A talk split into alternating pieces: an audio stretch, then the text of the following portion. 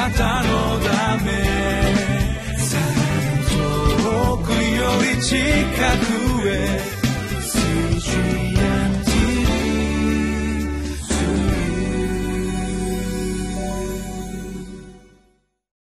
ハレルヤ皆さんお元気でしょうか？ホライズンコミュニティチャペルの塩島です2017年10月の今日は19日になります。今日の聖書箇所は詩編50編1節から15節になります。契約の民が捧げる感謝と愛の生贄というタイトルで主の御言葉に耳を傾けてまいりましょう。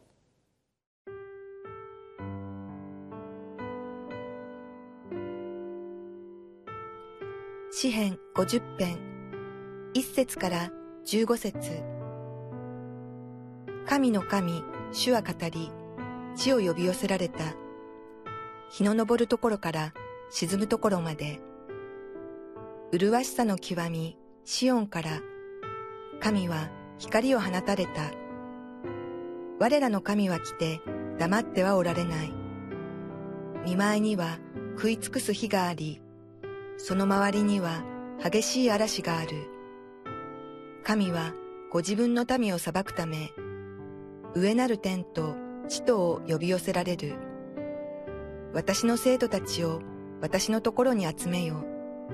生贄により私の契約を結んだ者たちを。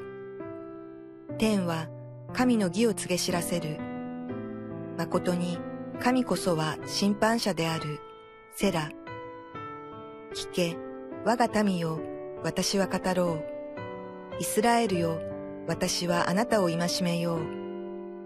私は神、あなたの神である。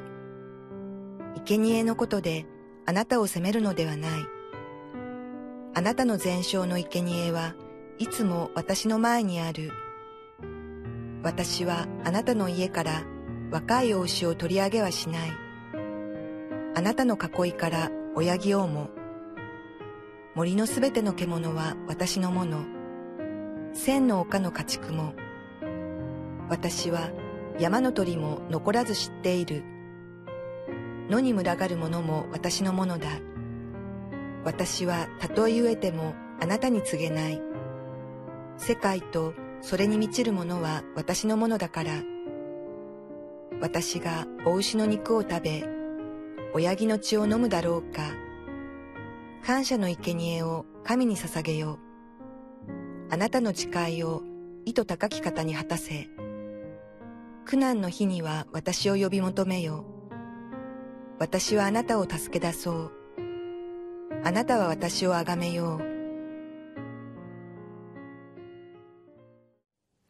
私たちは聖書の中の聖書と呼ぶことができるイザヤ書を 8, か8月から約3か月間学んできましたそして昨日39巻ある旧約聖書を示している最後の章である。39章を学びました。そしてその内容こそ旧約聖書。つまり古い契約に基づく信仰の限界が表されていました。それは神の恵みの結果ではなく人間の本質である。罪の結果である自己中心がもたらした結果でした。さて今日は詩篇の50編から学びますが復活されたキリストが弟子たちに現れた時このように言われました。ルカの福音書の24章44節。さてそこでイエスは言われた。私がまだあなた方と一緒にいた頃あなた方に話した言葉はこうです。私についてモーセの立法と預言者と詩篇とに書いてあることは必ず全部成就するということでした。キリストはご自身が何のためにこの地上に来られたかということをこのモーセの立法と預言者そして詩篇に書かれている御言葉を通して明らかにされました。私たちもこの詩篇の御言葉を通してキリストが実現してくださった豊かな恵みと祝福に預かるための秘訣を今日も学んでまいりましょう。詩篇の50編の1節から3節をお読みいたします。神の神主は語り地を呼び寄せられた。日の昇るところから沈むところまで。麗しさの極みシオンから。神は光を放たれた。我らの神は来て黙っておられない。見舞いには食い尽くす日があり。その周りには激しい嵐がある。この御言葉から私たちが信じている神はどのような方であるということが示されています。それは語る神です。そしてご自身の真理の光をシオンの山でシオンであるエルサレムから放たれる方です。そしてそのことを実現するために私たちのところに来てくださる神でもあります。まさにキリストはこの御言葉を実現するために人となってこの地上に来てくださったのです。それはこの日の昇るところから日の沈むところまで全世界を支配されている神の神主であることを表されるためです。では主がそのような方であることを私たち信仰者を通してどのように表されるのでしょうか。詩篇の50編の4節から6節。神はご自分の民を裁くため上なる天と地を呼び寄せられる。私の生徒たちを私のところに集めよう。生贄により私の契約を結んだ者たちを。天は神の義を告げ知らせる。まことに神こそは審判者であるセラ。それは契約によってご自身の生徒成人ではなく生徒としてくださった私たちを通してです。そしてこの契約によって私たち一人一人を生徒としてくださるために父なる神は動物ではなく一人子であるキリストをこの生贄としてくださったのです。このことをキリストの弟子とされたヨハネはこのように言っています。ヨハネの手紙の第一の4章10節。私たちが神を愛したのではなく神が私たちを愛し私たちの罪のためになだめの供え物としての御子を使わされました。ここに愛があるのですと。まさに私たちを生徒としてくださるために父なる神は愛する御子キリストをなだめの供え物としてこの地上に使わせてくださったのです。なぜなら私たちの人間性や能力また努力また宗教によって誰一人私たちは生徒つまり神の子供となることができないからなのです。私たち一人一人はこのキリストを通して明らかにされた愛によって生徒つまり神の子とされたのです。そしてこの詩篇50編はイスラエルの民が神の民とされた喜びを賛美するためにダビデ王によって賛美隊のリーダーに任じられた人でありまた自らも聖堂のシンバルで主を賛美したアサフという人物によって作られました。この最後に書かれている「セラ」というのは楽譜の給付を示している言葉です。では生徒とされた私たちが神が喜んでくださる賛美とはどのように捧げられる賛美でしょうか。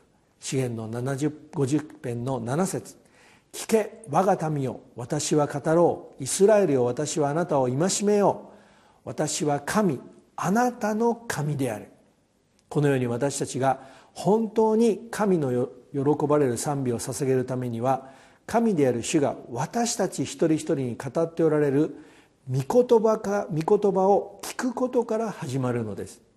まさに私たちが毎日このリビングライフを通して語られる御言葉に耳を傾けることによって本当の主に対する賛美が捧げられそしてこの神が私たちの神ではなく私の神となってくださっていることを体験することができるんです。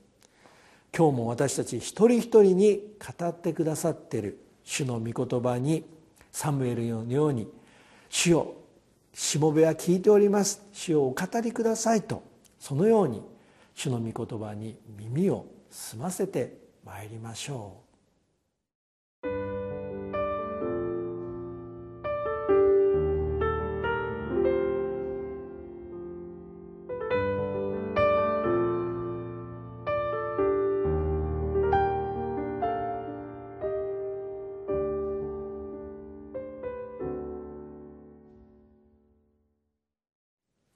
私たちはダビデ王によって賛美隊のリーダーとして建てられたアサフという人物が作ったこの詩篇50編から主を賛美することを学んでいます。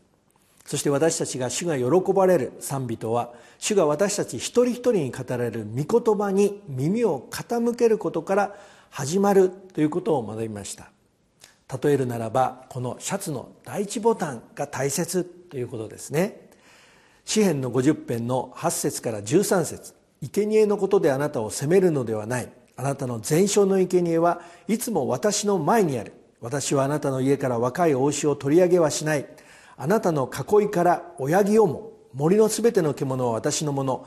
千の丘の家畜らも。私は山の鳥も残らず知っている。野に群がるものも。私のものだ。私はたとえ飢えてもあなたに告げない。世界とそれに満ちるものを私のものだから。私が大牛の肉を食べ親木の血を飲むだろうか。つまりこの第一ボタンを間違えてしまうと私たちは主が問題にしていないことで責められていると感じてしまうのです。ではこれらの生贄は何を表すためのものなのでしょう。詩篇の50編の14節から16節。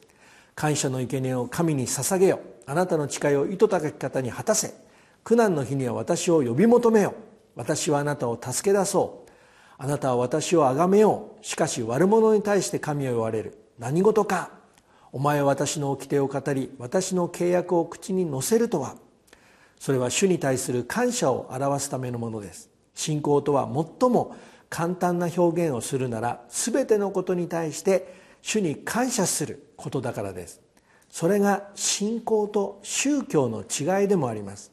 このように主に感謝して日々を歩むならば主は私たちがその生涯において直面するあらゆる苦難に対して私たち一人一人を助けてくださる方としてご自身を表し続けてくださるのです。今日もこの力強い主を見上げて歩んでまいりましょう。主の祝福をお祈りいたします。